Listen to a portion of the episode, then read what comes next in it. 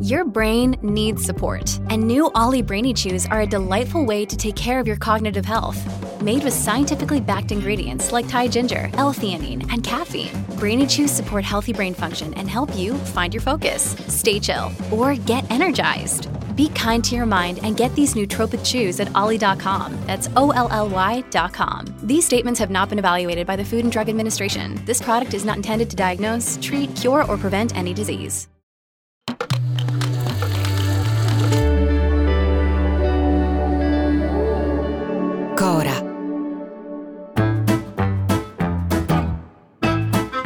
Sono Luca Bizzarri, questo è un podcast di Cora Media e si chiama Non hanno un amico.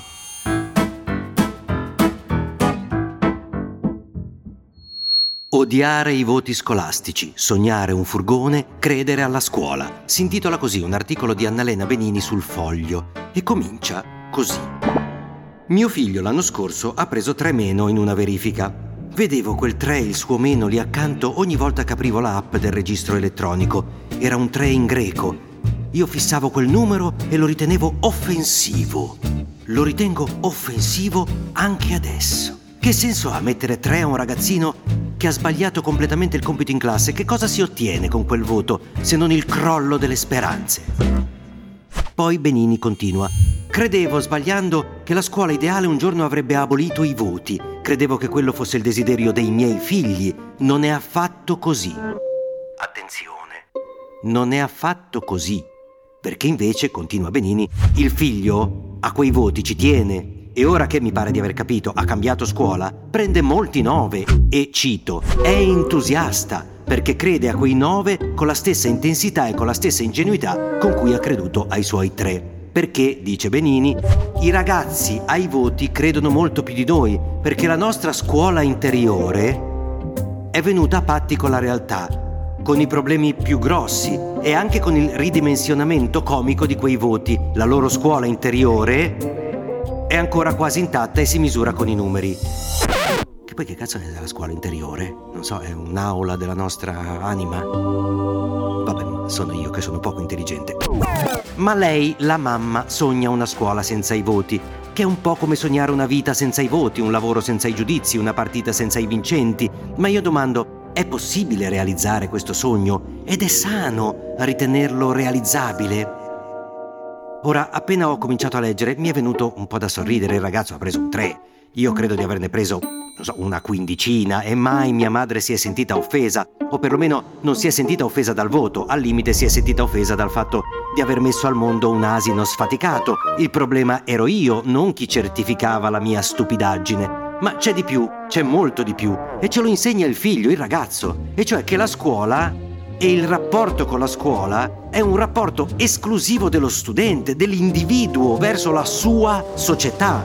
Un rapporto dove per i genitori quasi non dovrebbe esserci spazio perché ogni volta che entrano in quella dinamica la vedono, e lo dice perfettamente qui Benini, con i loro occhi da adulti che non sono quelli adatti, che per dirla giù brutta, non c'entrano.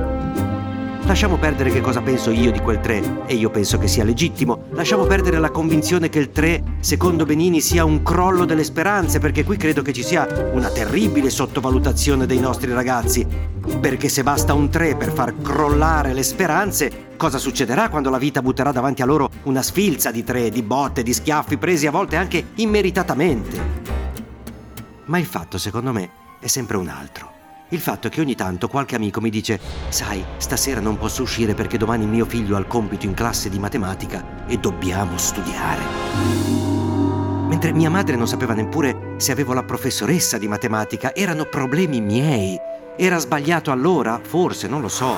Ma trovo che il registro elettronico sia il male assoluto. Trovo che il fatto che mio fratello sappia i voti dei compiti in classe di mia nipote prima di mia nipote sia sbagliato profondamente sbagliato, perché nella vita non solo serve prendere dei tre, ma serve anche saper comunicare che hai preso tre, saperlo fare bene, con le minori conseguenze possibili. Bisogna imparare a farlo, serve saper andare davanti a un adulto e dire questa volta sono stato un coglione. Vergogna!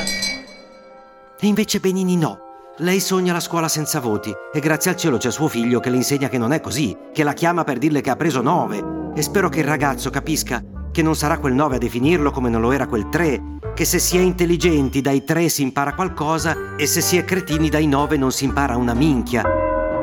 E io non posso fare altro che augurarmi che lui e tutti i suoi coetanei abbiano diritto a quella stanza segreta, quella dentro la quale c'erano cose che sapevamo solo noi, codici che capivamo solo noi, quella stanza segreta che noi da adolescenti lottavamo, sicuramente anche Benini lottava per tenere chiusa a chiave quella stanza e che ora da adulti pretendiamo che sia accessibile a noi a tutte le ore, che sia roba nostra, senza che nessuno possa prendersi la responsabilità di dirci Mamma, però questi sarebbero cazzi miei, mi arrangio io. Prendersi la responsabilità di dire una frase del genere.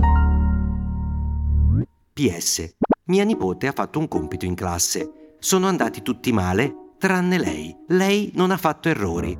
Il prof, giuro, ha annullato il compito perché se no, cito, avrebbe dovuto dare troppe insufficienze. Lei si è incazzata come una vipera. Io ho pensato che con una scuola così, forse, produrremo una classe dirigente ancora peggiore di quella che abbiamo. E non era un compito facile, non era per niente facile. A domani!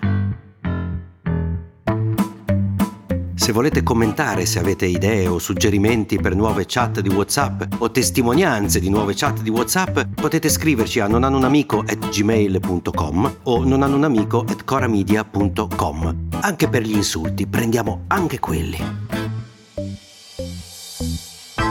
Non hanno un amico è un podcast di Cora News prodotto da Cora Media. È scritto da Luca Bizzarri con Ugo Ripamonti. La cura editoriale è di Francesca Milano. La supervisione del suono e della musica è di Luca Micheli. La post-produzione e il montaggio sono di Filippo Mainardi. Il producer è Alex Peverengo. Le fonti dei contributi audio sono indicate nella sinossi.